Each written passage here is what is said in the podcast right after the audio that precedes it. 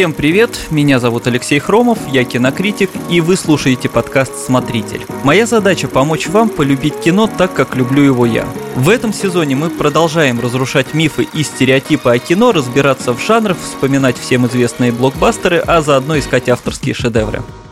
По традиции говорить о кино я буду с моим соведущим Мишей Вольных. Миша, привет. Привет, Лёша. Слушателям тоже привет. Ну чего, о чем сегодня будем говорить? А сегодня такая интересная и очень современная тема. Мы часто там про ретро говорим, а сейчас вот как раз о современности. Мы привыкли, что крупные блокбастеры, будь то фильмы Кэмерона или там супергеройское кино из вселенной Марвел, выходят сразу в разных форматах, в 2D, в 3D, в IMAX, тоже в IMAX 3D, и каждый может выбрать, что ему нравится. Ну, тем не менее, не всегда зрители довольны результатами вот этих новых технологий.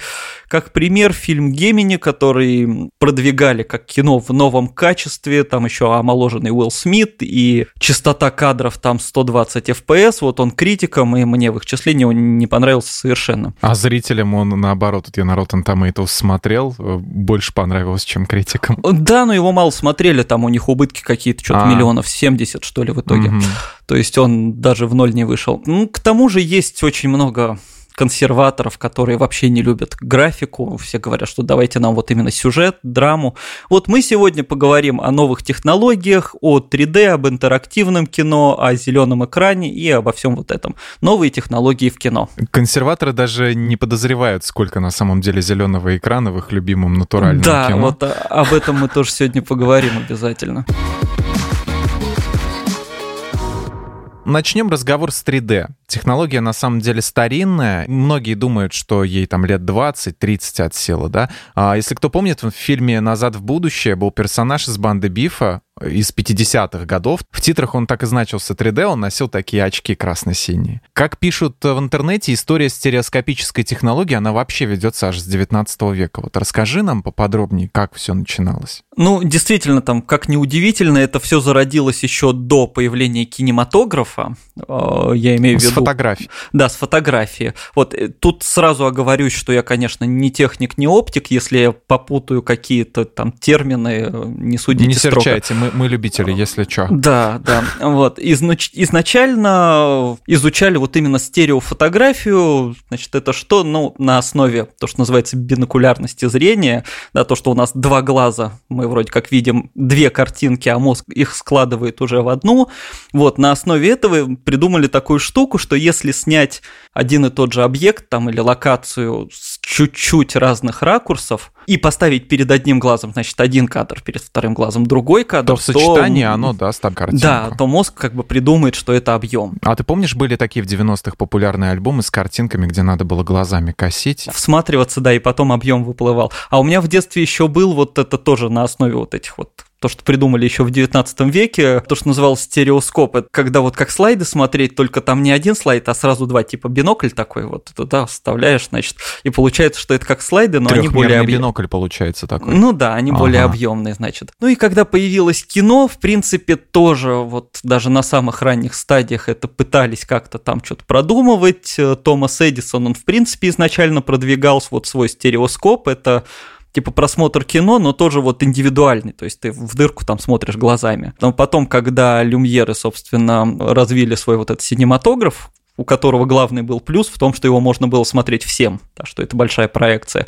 Вот, это немножко заглохло. В начале 20 века, там в 1910-х годах, вот уже начали снимать то, что нам более знакомо, вот это наглифический метод, это вот когда с одной стороны там а, красное стекло, с другой бирюзовое, или там очки какие-то, и картинку подкрашивали вот в эти два разных цвета, и, соответственно, когда ты смотришь и видишь одним глазом там один цвет, другим другой, это тоже создавало некий объем. Но они подкрашивались, э, не снимались именно в 3D изначально, а потом уже это в постпродакшене было. А, да, это раскрашивали, ну, то есть, условно, это картинка, получается, была цветная, но это были не цветные фильмы, а делали вот именно по цветам, чтобы это объем воспринимался. Но это, конечно, все очень условно, потому что я, кстати, вспоминаю, вот я впервые увидел вот эти очки в фильме, по-моему, «Кудряшка Сью», и там они сидели такие в кинотеатре, вот прямо аж уклонялись там от чего-то летящего якобы. И мне тогда в детстве казалось, что это, наверное, что-то вообще невероятное. Да, то, то, что в том же «Назад в будущее 2» изобразили, где акула уже там совер- да, совсем да, да, досовершенствовали. Без очков она прямо вылазила и, и ела людей на улицах. Да, вот, но тут нужно понимать, что вот эти первые разработки, конечно, они были очень условно там какими-то объемными, ну просто там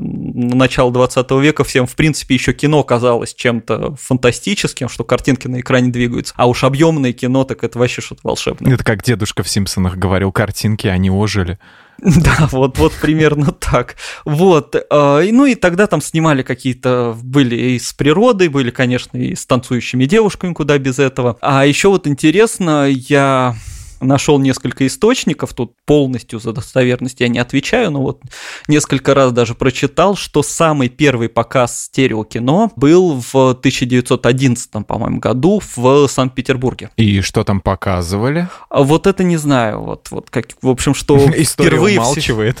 Ну, не докопался, может быть, я как-то поверхностно посмотрел, что там просто не просто в Википедии написано, а есть ссылки на журналы. Ну, наверное, что-то вот экспериментально-абстрактное такое, без сюжета, просто Вполне чисто технологию возможно, продемонстрировать. Ну, в принципе, на начало 20 века там многие фильмы-то длились по 10 минут. То есть ну это да, было кино. да, это уже было кино полнометражное. Да, и в принципе тут что самое интересное, что вообще эту технологию там потом меняли, потом про полярность, там про все, но сама идея зародилась тогда, то есть идея, что нужны какие-то очки, где один глаз видит одно, другой видит другое. То есть это все появилось еще вот больше века назад.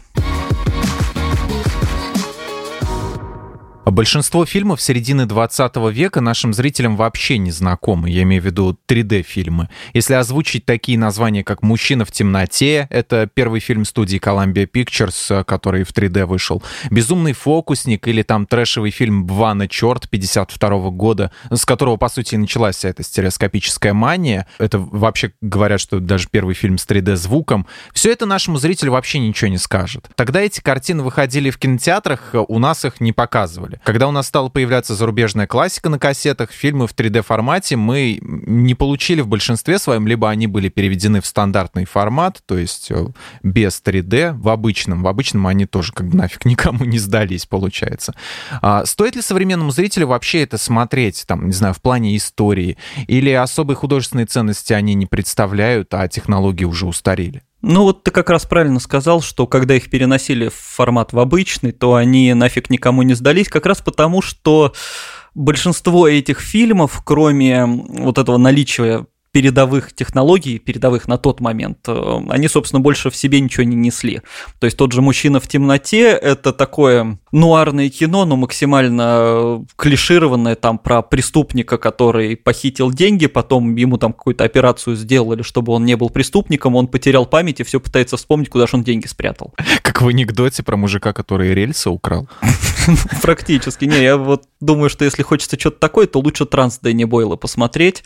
Гораздо более интересная история. Почему они появлялись там? Ну, как всегда, разрабатывается какая-то технология, и начинается гонка, кто сделает покруче, кто сделает быстрее, плюс еще телевидение развивалось, и кинотеатрам нужно было отбивать как-то зрителей, предлагать какие-то новые технологии, что-то интересное. Слушай, по-моему, то же самое же происходит и сейчас, то есть если взять даже какого-нибудь Терминатора 3, который был по, по тем временам прямо там передовые съемки, какие-то спецэффекты, вот этот вот грузовик разбивающийся, сейчас же это все безнадежно устарело и устаревает очень быстро технологии. Да, но это всегда так происходило, то есть вот когда придумывают что-то новое, все пытаются это продвигать, и проблема в том, что забывают, что фильм-то при этом надо сделать интересным, то есть посмотреть на объемную картинку прикольно, но если там тупой сюжет, собственно, мужчину в темноте все и разругали за это, потому что вот, окей, актеры нормальные, технологии интересные, а больше смотреть-то и не на что. Ну и там даже часто приглашали режиссеров каких-то типа категории Б, которые просто по-быстрому снимали какое-нибудь кино. Интересный среди них, вот среди первых э, таких фильмов был «Дом восковых фигур»,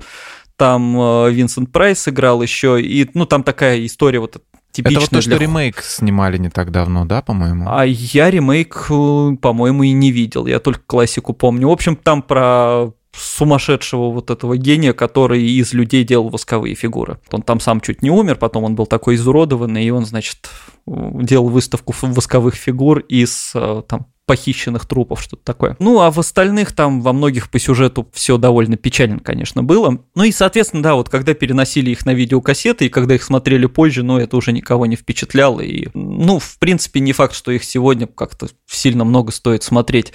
И ты прав, что сейчас ничего не меняется. Вот, собственно, мы вначале упомянули Гемини. Это как раз очень яркий пример вот такого подхода, когда продвигали фильм как нечто вообще передовое, такое вот прям новые технологии. Но прикол в том, что фильм-то на самом деле достаточно глупый получился, и там еще прикол в том, что главный спойлер сюжетный слили прямо на постерах, вот как мы обсуждали. Угу Опять они, на те же грабли. Ага. Да, что там только в середине фильма раскрывается совершенно неожиданно, что Уилла Смита преследует его молодой клон. Но если ты видел хоть один постер фильма, ты это знаешь вообще с самого начала. Причем он выглядит так, а, как будто, знаешь, не как будто этот свежий принц из Белэйр, да, фреш принц из Белэйр, как они хотели его сделать, а получилось так, как будто Уилл Смит, но с прической, как у себя молодого, и побрился и все. Да, вот да, как, да. Как, и... как взрослый человек побрился. Да. Он еще напоминает, э, знаешь, скорее персонажа компьютерной игры, вот, вот такой вот странноватый немножко. Вот, и там вообще возникла самая главная проблема. Вот они сняли его в 3D, вот это 120 FPS, круто сняли, а где это смотреть? Потому что проекторы, которые воспроизводят одновременно и 3D, и 120 FPS, есть только в Китае. А. Вот, то есть в России нет вообще ни одного. А с вот этой технологией, с большим количеством кадров и же в «Хоббите» еще такая же проблема была, да, когда они снимали его? Да, по-моему. Ну, там вот прикол в том, что они еще и 3D попытались к этому добавить. А, вот. то есть а, совсем уже без вариантов. Да, и воспроизводить это негде. И получается, что большинство зрителей, кто это увидел, э, увидели, ну, максимум части этих технологий. То есть где-то у нас в России там 60 FPS воспроизводилось. Где-то там с 3D, где-то нет. В общем, там многие что показы поотменяли. В общем, получилось так, что вот это главное, что они продвигали, его никто толком-то и не увидел. А если посмотреть дома на обычном телевизоре, так вообще вообще, собственно, ты не увидишь никакой вот этой вот передовой технологии, а просто увидишь какой-то скучный боевик. Но тут еще вопрос в том, сколько сам глаз человеческий воспринимает кадры в секунду. Да, но там э, все-таки это влияет, потому что чем больше кадров, тем более плавной кажется картинка, то есть она кажется вот максимально натуралистичной. Там есть пара сцен очень крутых, э, например, сцена погони, если кто смотрел, вот точно помнит, когда там они на мотоцикле гонятся. Вот там оно действительно погружает, то есть ощущение, что вот ты сам во всем этом трясешься, это круто. Но это отдельные небольшие сцены такие, и, наверное, если посмотреть это вот в полном объеме, это вообще очень круто. Но, опять же, это не отменяет того, что, собственно, собственно, это отдельные крутые вставочки, а сюжетная часть там провалилась совсем. Ну вот, собственно, поэтому фильм-то никто особо и не полюбил. Про современное 3D. Первый фильм, который я помню, его активно раскручивали по телевизору и на радио, ну вот именно в 3D формате, «Дети шпионов 3D». Такое кино меня самого уже не интересовало на тот момент. Когда он вышел, я пересматривал «Бумер», как и многие мои одноклассники. Ну, он в 3D не выходил, к сожалению. Это вот. было бы классно на самом деле. я, вот, я вот недавно думала, а вот как, как что бы там в 3D показать, интересно? Разборки? Трехмерные разборки пацанов? А, но очевидно, что технология к 2003 году уже стала более или менее совершенной. Этот период называют перерождением стереоскопического жанра. Уже с 2003 года большинство крупных блокбастеров начали выходить в 3D-формате наравне с 2D. То есть у зрителей в кинотеатрах появился такой как бы выбор, в каком формате им кино смотреть. Все-таки, как по-твоему, стоит ли мучить глаза и сидеть по 2-3 часа в очках? Потому что я вот помню, как того же Blade Runner, которого мы чуть ли не в каждом подкасте упоминаем, Дани Вильнева, я смотрел, я выбрал максимальный для себя experience, то есть 3D, IMAX, в общем, все, все на свете, только что не в оригинале. Вот хотел, но не получилось. И я помню, как у меня ужасно устали глаза после этого фильма. То есть вот это вот косить в очках, это не все, не все воспринимают. Я тут еще обязан добавить, меня все, как я, очкарики поймут, что вот это вот надевать эти 3D очки поверх своих очков, а, это да, все, это... это вообще конец. Двойное просто, наслаждение. Что, ага. Да, потому что ты сидишь, как бы у тебя очки, еще очки, если это еще где-то 2-3 часа, то все, у тебя нос отваливается уже в конце концов. Главное не забыть выйти из кинотеатра и снять эти, а, не забыть а, снять такое, эти да, очки. бывает, бывает, да. В некоторых кинотеатрах, кстати, просят вернуть очки, типа, посмотрели, давайте их сюда. А какой формат, по-твоему, лучше, плоский или выпуклый, так скажем? А, ну, тут очень сильно зависит от фильмов. То есть в моем восприятии, даже не касательно там сложностей с очками, есть относительно немного фильмов, которые прямо-таки надо смотреть вот прямо обязательно в 3D. Во многих фильмах 3D это, ну, так скажем, частично обман, потому что эти фильмы не снимают в 3D, а их переделывают в 3D. То есть их снимают на обычные камеры, а потом уже на постпродакшене вот это вот добавляется вот этот объем, и, собственно, там даже старое кино периодически перевыпускают, как Звездные войны. Первый эпизод выпускали в 3D, там спустя годы, я его даже в кино смотрел, там хотели выпустить все три, но потом продались Диснею, и это все заглохло. Еще проблема 3D очков – это яркость. Вот это очень хорошо я осознал, когда смотрел «Аватар», я его как раз смотрел два раза в 3D и в плоском формате. И вот когда смотришь 3D, там, конечно, объем это все прикольно, но суть в том, что очки немного затемняют всю картинку, а там вот именно все вот это вот краски, зелень, вот эти животные яркие. Вот. И в этой картинке немножко теряется вот этот кайф. То есть... Он темнее становится и... Да, да. А, из примеров, вот то, что спросил, что стоит посмотреть в 3D, я очень кайфанул от первому игроку приготовиться, хотя это фильм тоже такой, он по сюжету, он максимально наивный, но там кайф в том, что это все происходит, там большая часть сюжета в компьютерной игре, и ты реально себя чувствуешь прямо персонажем компьютерной игры. Я его смотрел два раза, значит, первый раз в день премьеры вот в обычном каком-то там своем районном кинотеатре, а потом пошел вот в IMAX 3D. Там вот это одна из первых сцен, где у них погони, это а, общая вообще.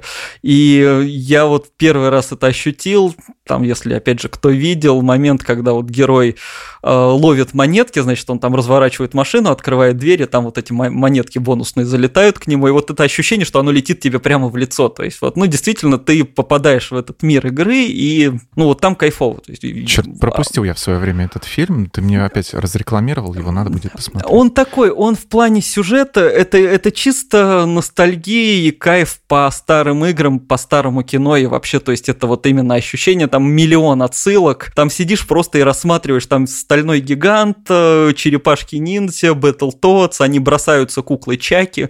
То есть Офигеть. Просто там миллион вот этих вот старых-старых каких-то вещей, но это основано на книге, которая была посвящена вот этим всем ретро-играм, ретро-фильмам. Причем в книге их было еще больше, они фильм там не все права выбили на то, чтобы это экранизировать. Ну и вот ради такого ностальгического развлечения это стоит посмотреть, но вот, увы, сейчас в IMAX его уже не поймаешь. Ну, вот это был самый, наверное, клевое такое впечатление. Ну, на компьютере есть еще разные гайды в интернете, как можно сделать самому 3D-очки из картонки, в общем-то. Да, там нужно две лупы. И Хлебного мякиша, в общем, да. Не знаю, по-моему, лучше купить.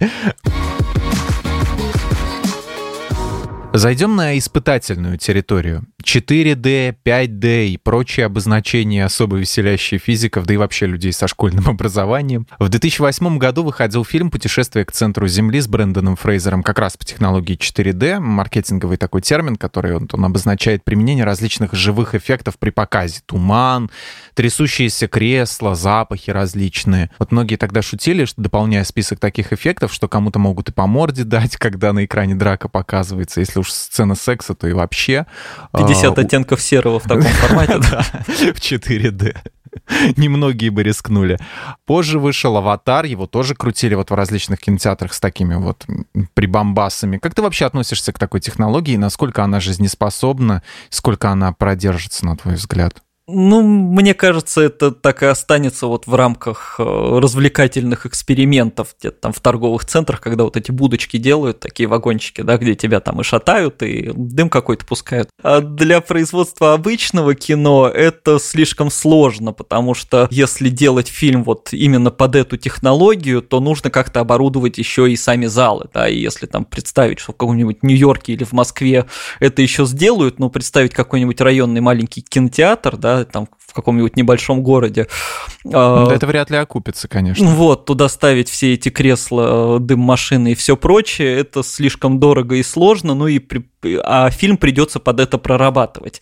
А если прорабатывать фильм так, чтобы это было прям таки частью сюжета, то это, опять же, требует много вложений. А если не делать это частью сюжета, то нафиг оно надо вообще. А оно на автоматике вообще это все, вот эти эффекты срабатывают? Или там вот механик конкретно вот этим всем управляет? А честно говоря, я не знаю. Вот даже врать не буду. Потому что я представил пустой кинотеатр маленький, да, и там механик для одного зрителя сидит. Сидит и дым ему в лицо пускает, да. В общем, все это, ну, мне кажется, слишком такое экспериментальное, и плюс надо еще думать про безопасность зрителей, мало ли у кого какие реакции там на все эти туманы. Ну, то есть пока это эксперименты, это одно, а когда это будет массовым, да, то, не знаю, это, мне кажется, слишком много вопросов вызовет.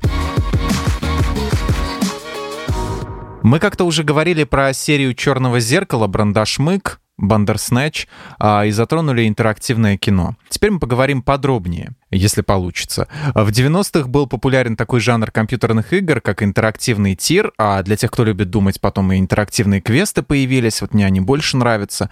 Разработчики тогда поняли, что мониторы могут показывать видеоролики внезапно, и можно, чтобы не париться над трехмерной графикой или над рисованием там 2D спрайтов, можно просто наснимать кучу видосов а, с реальными актерами, а действия игрока будут решать, какие сцены ему покажут. Помню, на выставках на компьютерных можно было увидеть, как по монитору показывают видеоклип. Это было просто офигеть. Сейчас это в любом телефоне.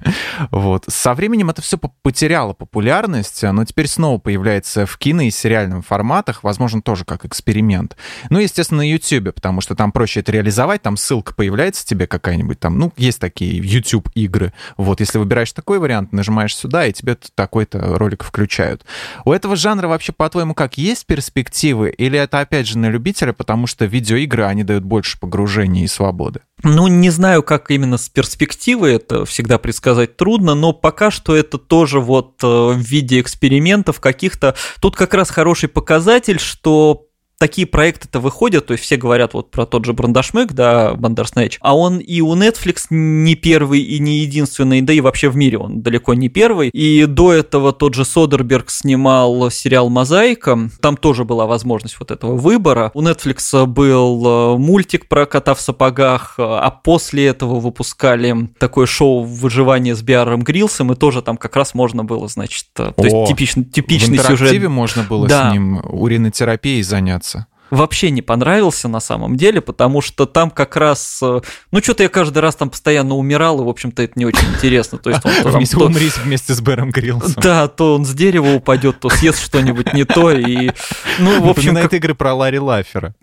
Вот практически, да, только вот он там в дикой природе еще. В чем сложность этих проектов? Почему они не такие массовые? Ну, во-первых, ну, я думаю, многие понимают, что вот когда фильм обычный выпускают, там два часа, скажем, экранного времени, снимают снимают намного больше. Их не два часа, там и тот же Снайдер в итоге вот 4 часа выпустил, а рабочих материалов все равно в разы больше. А тут сколько снимать, сколько вариантов, да, ты хочешь да, сказать? Да, если разложить э, тот же брандашмык вот полностью, да, по экранному времени, это больше пяти часов. Только нужно вот э, в итоговый вариант поместить. Снимать, соответственно, еще намного больше. А при этом, если зритель пройдет это один-два раза, то он посмотрит часа полтора, да, и получается, что значительная часть материала кто-то вообще не увидит, что как бы, ну, где-то обидно и где-то нерационально, то есть работы больше, а выхлопа не так много. Следующий вопрос при этом возникает, вот как раз я сказал про Биара Грилса, сделать это интересным, то есть так, чтобы зритель там не каждый раз помирал и откатывался назад, да, а его как-то подводить, то есть чтобы оно было интерактивным, но при этом подводило его к нужным каким-то выборам, чтобы он мог действительно интересно продвигаться и развивать как-то сюжет. Тут я всегда вспоминаю у моего любимого Виктора Пелевина в книге «Шлем ужаса» у него как раз это очень хорошо описывалось, как в виртуальном мире э, героев заставлять, значит, делать нужный выбор, оставляя у них иллюзию свободы выбора. Там а, про... что-то такое помню, я Ну, там я было, что читал. есть часть знаков, которые э, настраивают тебя идти туда, да, а есть часть знаков, которые настраивают тебя не идти туда, и там тебе как-то усложняют, и еще там даже если в виртуальном мире там можно сделать, что в ненужную сторону ты двигаешься чуть медленнее, а в нужную чуть быстрее. Вот. Ну, там много таких забавных тонкостей. Вот, как это прорабатывать в кино, ну, тоже сложновато, да, получается. Эм, Содерберг в итоге выкрутился тем, что у него вот эта мозаика выходила в виде интерактива, а потом они сделали из нее конечный такой вот продукт, какой он задумывал изначально. То есть ты мог ага, сам выбирать. Сиди, а мог... не трогай, я сам тебе все да, покажу. Да, а потом тебе показывали, как, как это он задумал вообще с самого начала. Нафига тогда давать свободу человеку выбор какой-то? Ну, чтобы вы осознали, как вы были неправы, наверное, не знаю. Вот, а с Брандашмыгом как раз почему он раскрутился, потому что это был интересный опыт. Почему он выходил в рамках черного зеркала, потому что это как раз о вот этом о существовании в этом мире без о выбора. виртуальности, в общем-то, о да, чем все черное да. зеркало и есть. Да, то есть там сам этот выбор, он часть сюжета, можно сказать так, и там в одном из вариантов персонаж вообще с Netflix начинает сам общаться, то есть это действительно как бы кино про кино, вот про вот это существование, если это просто внешняя какая-то часть сюжета, то оно многих, мне кажется, быстро утомит, и там обычный какой-то боевик или детектив, вот сидеть и тыкать кнопки, чтобы выбрал персонаж, это достаточно скучно. Нужна большая вариативность, нужно большее погружение. И тут мы уже приходим к тому, что нужно делать компьютерную игру, а не фильм. Да, и если где-то поискать в интернете, как, как я делал интерактивные фильмы, он тебе все равно выдаст компьютерные игры. То есть Detroit Become Human. Потому что они все больше сближаются, там действительно идут съемки, захват движений, и тот же CGI, который в фильмах используют, в общем-то, примерно то же самое. Это все про технологии показа, а теперь пройдемся по технологии съемок. Хромакей, motion capture, там и прочая компьютерная графика. Я искренне не понимаю людей, вот, которые ругают фильмы за обилие спецэффектов. Когда я вот узнал сам по телеку, что 300 спартанцев снимали полностью в павильоне, я при просмотре не мог оторвать глаз от картинки, насколько это красиво все было реализовано. И таких примеров масса. Перечислять все фильмы со спецэффектами бессмысленно. А, но некоторые продолжают все равно топить за реализм, чтобы все было натурально, там Том Круз на самолет запрыгивал с разбега, чтобы грузовики переворачивались, там дома взрывали. Ну ладно, дома не взрываются, это хорошо.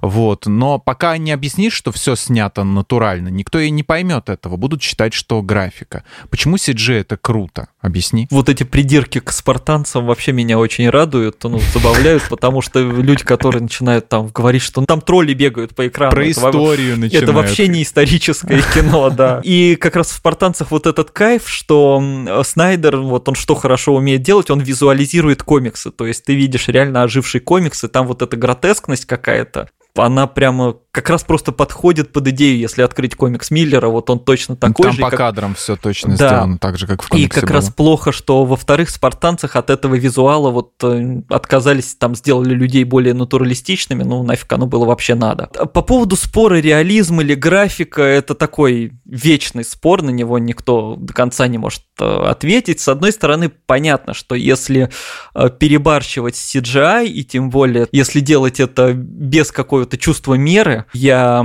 пересматривал недавно трилогию «Чужих» как раз, и если первые два фильма, они же использовали именно куклы, именно костюм, там, да, вот в третьем э, Финчер уже на общих каких-то планах, где там этот чужой бегает, он уже, значит, показывал э, компьютерного. И вот он там совсем таким котиком выглядит, не, не ну, потому что 93-й год, а снимать так же круто трехмерные объекты, как в «Терминаторе» 91-го года, не у всех получалось. Да, да, да. И вот получается, что на фоне более старых фильмов он кажется уже менее натуральным, потому что графика там слабая. С другой стороны, то, что ты в самом начале упомянул, вот как раз люди, которые ругаются на компьютерную графику, многие даже не представляют, сколько где компьютерной графики. И если взять там например, фильм «Джокер», сам тот Филлипс, режиссер, рассказывал, а он прям на, на картинках показывал, что вот там первые сцены, где улица, там на самом деле снимали только первые два дома, а дальше все дома нарисованы, потому что, ну, им же нужно было сохранить антураж э, типа старого города, вот, что это как в прошлом немножко происходит, и полностью где-то искать, чтобы все дома соответствовали, все люди, все костюмы, все вот это попадало, это слишком сложно. Ну, тем более люди всегда увидят какой-нибудь, скажут, а, это Нью-Йорк, это не Готэм. Да, вот, и оказалось проще дорисовать. И, собственно, пока об этом режиссер сам не скажет, ты вообще об этом не догадаешься. Тем более, что перекрывать э, улицы это же сложно. Это сложно, это муторно, это все нужно. Обязательно что-нибудь из антуража из этого выбьется. И там мне вспомнился наш российский дуэлянт, который хвастались, что вот там Петербург покажут. Там как раз из-за этого показали две улицы Петербурга. Собственно, потому что они типа снимали на натуре, но на самом деле толком в городе снимать нельзя, потому что он не соответствует тому времени, которое показывают. Это только в Шерлоке в России они не заморачивались, у них там Шерлок идет по Петербургу в старому, а там на стене кондиционер висит, ну это ладно. Это они вообще не парились люди. А вот еще, как этот, как Линч говорил при съемках Твин Пикса, когда они приехали, вот именно снимается тот самый Твин Пикс, у них был очень жесткий график, и он жаловался, что, говорит, у нас нету времени помедитировать, нету времени просто выдохнуть, говорит, мы просто снимаем день за днем, бэм-бэм-бэм, прям вот он прям злился. Что касательно натуралистичности, тут э, другая сторона процесса, это достаточно круто, но в плане того, что вот эти вот фильмы «Миссия невыполнима», да, например, с Томом Крузом, как самый яркий пример, где все происходит на самом деле. Действительно, он там, если прыгает с самолета, он и правда прыгает с самолета. Если там он падает со здания, ломает ногу, он, правда, падает, ломает ногу. Вот, их, конечно, многие ругают за то, что если Том Круз сломал ногу, то, собственно, вся съемочная группа сидит и ждет, пока он поправится. Если бы это делали с графикой там или с э, хотя бы каскадерами, такой проблемы бы не было. Но это просто делает уже кино больше, чем кино. То есть вот это вот этот процесс это уже часть такого даже не раскрутки, а искусства. И все следят, как Том Круз снимает очередной фильм и какой трюк он очередной За сотворит. самим процессом уже. Да, и получается, что вот этот фильм ты уже заранее на него идешь, зная, что там происходила какая-то очередная дичь. И вот это все, ну то есть эм, многие фильмы они стали уже больше, чем фильмами. И вот это вот кино, оно просто уже включает в себя вот этот продукт производства, эти фотографии фотографии со съемок, вот это все, это тоже достаточно интересно, но это достаточно сложный такой процесс и достаточно опасный. Ну, типа, что останется после этого, что останется после съемок какого-нибудь фильма на зеленом экране? Что куча, куча видосов, где сидит монтажер и монтирует в премьере, склеивает один фон с другим. То есть, ну, это же не сравнится с тем, как Том Круз прыгает с самолета. Да, есть очень много смешных видяшек, и даже там их на гифке порезали как раз со съемок наших любимых приквелов Звездных войн, где там то Джанго Фет дурачится с зонтиком, там все на зеленых экранах, вот, и они там кривлялись по-всякому, то Юэн Макгрегор там что-то, они вот пытаются изобразить, что они летят, на самом деле тоже они там сидят в коробке в какой-то. А, это вот когда во втором в атаке клонов они летели когда? Да-да-да, вот, это очень много забавных видео. И тут, кстати, прикольно тоже а, как меняются технологии даже вот с этими экранами совсем, потому что как раз на приквелы многие ругались, что там сами актеры не очень-то понимали, что происходит. Ну, потому что ты дерешься с какой-то куклой э, на фоне зеленого экрана. И, в общем, ты не очень понимаешь вообще, что это Все вокруг зеленое, тебе надо самому додумывать. Да, как надо себя вообще вести. Вот, а сейчас, вот когда снимали «Мандалорца», они придумали новую вот эту технологию. Там, ну, во-первых, тем более сейчас пандемия, да, все это в павильонах пытаются там как можно больше огородить актеров. И там прикол в том, что ставят огромные плазменные экраны, панели, вот, и сразу на них проецируют фон. То есть э, актер, когда снимается, он понимает, где он находится. Он там в пустыне, на обрыве, в водопаде, под водой.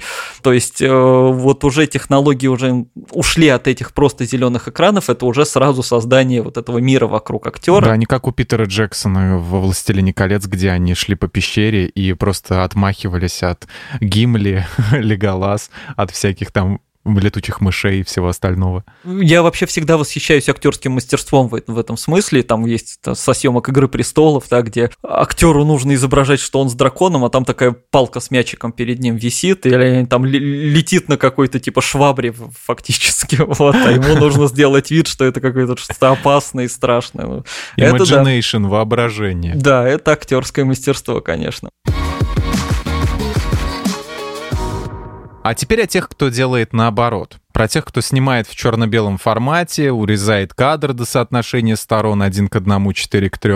А, стоит ли имитировать старину в наш прогрессивный век? Ведь 7D уже в конце концов на, на экранах, а они все со своим видением художественным. Ну, Тут зависит от цели, потому что, опять же, вот этот необычный формат съемок, он э, чаще всего, ну или, по крайней мере, должен быть именно частью антуража. То есть, если снимают фильм «Артист», который посвящен немому кинематографу, вот его снимают э, с визуалом, как у немого кино, то есть ты погружаешься в эту картинку. Ну, это логично, да. Ну вот, или там тот же маяк, вот это мы его обсуждали, что это ретро-атмосфера, и вот эта узкая картинка, которая, она вроде и по качеству не очень... Клаустрофобию создает тебе. Да, и она ощущение зажатости постоянной создает какой-то, что ты вот как-то в этих помещениях тесно все время. Крутой пример это Стив Джобс, там с пропорциями, по-моему, не играли особо, но там играли с форматами съемки, потому что там же про три этапа работы Джобса, вот, вот, и Дэнни Бойл придумал такую штуку, что первый этап его молодости они снимали на 16-миллиметровую пленку, как снимали тогда, и там даже саундтрек подбирали под те времена, вторая на 35-миллиметровую, то есть уже по современнее, как в 80-х делали, а третью уже снимали на цифру,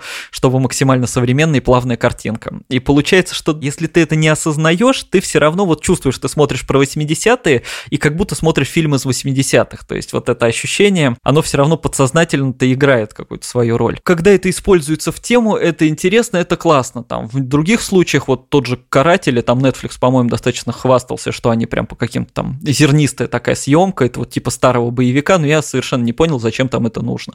Я что-то не припомню. А разве была зернистость какая-то в боевиках? Не, ну просто старые фильмы, которые От пленки, снимали наверное. да, на пленку, она была более зернистой, чем сейчас А-а-а. в цифре, где совсем все гладко. А сейчас они просто текстуры накладывают зернистости и изображают да, зерно. Да, мож- можно так, да. Но есть те, кто снимает прямо вот на такую классическую пленку. Их все меньше и меньше. Про соотношение сторон тут тоже бывают и споры, и бывают забавные моменты. Самое смешное было с Симпсонами, когда старые серии же, они были там 4 на 3 квадратные, да, а потом их переносили на Disney Plus и решили переделать в 16 на 9. И прикол в том, что кадр порезали сверху и снизу, и там есть одна прекрасная сцена, где на заводе DAF, там три бочки с пивом, разные виды пива, а сверху к ним идет одна и та же труба. Mm-hmm. Вот. И когда подрезали картинку, они эту трубу срезали, то есть сам смысл смысл шутки вообще пропал.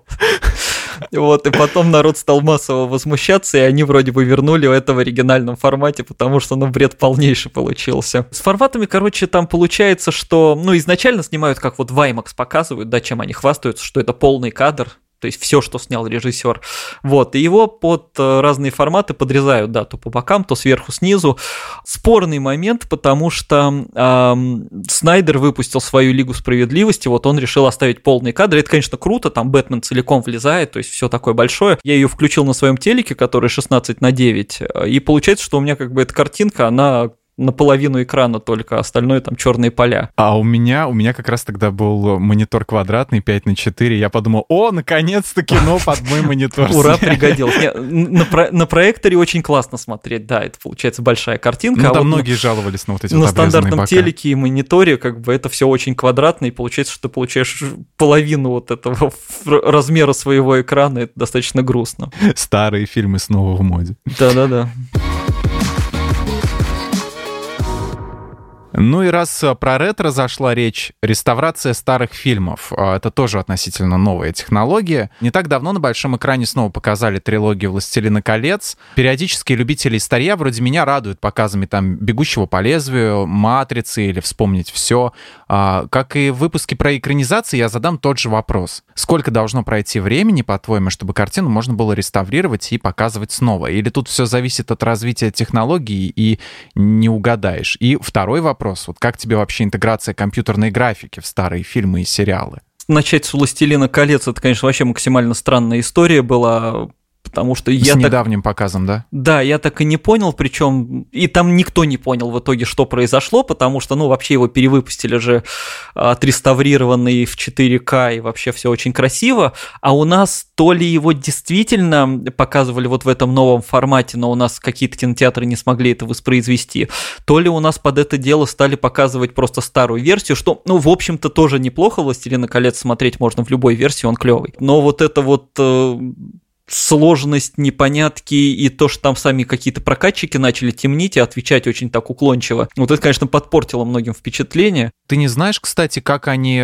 со старыми вот с показанными уже фильмами обращаются? Я слышал, читал где-то, что они типа сжигают вот эти показанные уже пленки для кинотеатров, то есть им так вот, им, им так приказывают их всех, то есть чтобы дальше их никто не крутил самостоятельно, ни для себя, ни для кого, то есть пленки нужно уничтожать. Ну, там сейчас во многих каких-то форматах уже оно не на пленке, оно на не дисках на идет. цифре. Да, угу. а в цифре там просто я опять Ну же просто не... когда «Властелин колец» выходил, вот это, по-моему, еще пленка была, да? А, ты имеешь в виду изначально выходил? Ну, вас... первый, первый фильм, да, 2001 ну, да, года, что ли, да. когда он там Вот, а сейчас там уже просто как-то эти диски каким-то специальным образом кодируются там на два показа, что ли, или что-то такое. А-а-а. Ну, или там на какое-то ограниченное количество показов, чтобы ты мог, не мог их крутить больше. И если какой-то разовый прокат, тут как раз просто недавно у арт-показа были какие-то сложности с э, перевыпуском «Бесславных ублюдков», там что-то люди ворчали, что у них как-то субтитры криво наложились, и вот они объясняли, что нам эту копию прислали закодированную только на два показа. Типа мы не могли ее даже там заранее как-то лишний раз проверить.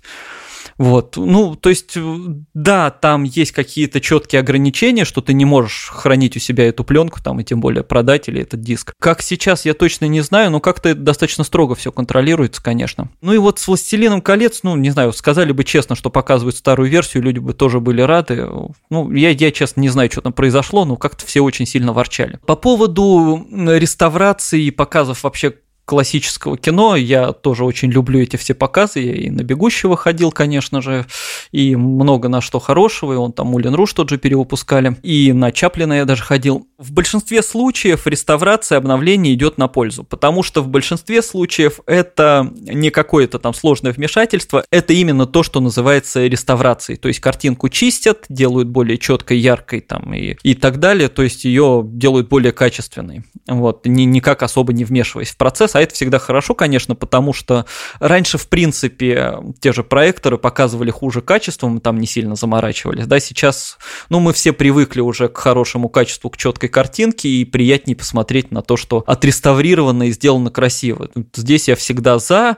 А, с другой стороны, есть истории, когда сами фильмы переделывают, доделывают. Тут уже спорные моменты. С одной стороны, все тот же наш любимый Ридли Скотт с «Бегущим по лезвию», который его доделывал, доделывал, доделывал много лет. Mm, и всю до... жизнь его делал. Да, mm. ну и наконец доделал, и получилось хорошо, да, и с учетом прошедшего времени там и картинка как бы более четкая уже получилась, чем она была в годы выхода. С другой стороны, есть не менее на любимый нами Джордж Лукас со своими Звездными войнами, который, с одной стороны, старые серии, тогда вот к выпуску приквелов, он, конечно, тоже, он там их как-то очень долго и муторно тоже от пыли чистили, потому что вот на пленке остаются какие-то микрочастицы, их там увеличивали, чистили каждый кадр от пыли, делали, делали его более четким, ярким, все такое, это, конечно, классно. Но при этом он дорисовал Джабу, при этом он там, Хан почему-то стал стрелять не первым, то есть вот тут уже возникают вопросы, зачем ты вообще это делал? У тебя был хороший фильм, оставь его в покое, все. То у него не было человека, при всем при этом, который бы ему сказал, где-то становись. Да-да-да, вот, и он их бесконечно же, по-моему, обновляет, переделывает, но уже все, уже хватит, сколько можно.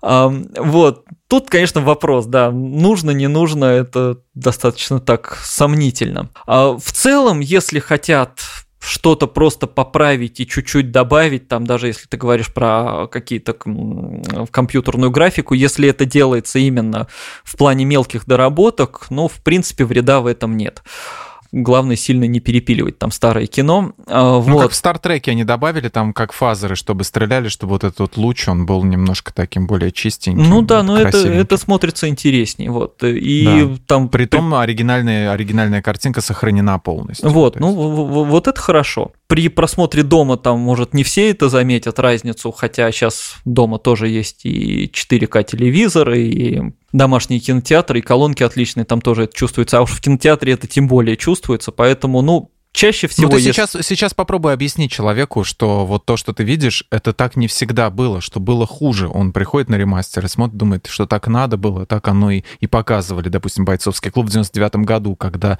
ты сам вспоминаешь, если не «Бойцовский клуб», а то какой-нибудь фильм, да хотя бы тот же «Властелин колец», вот эти все, какой-то шум, какие-то там постоянно то ли в проектор что-нибудь попадет, волосинка какая-нибудь. То и там некоторые вообще какой-то на тенях играли, собак изображали тенями. Ну да, согласен, что все это дорабатывается, и чаще всего это в плюс идет.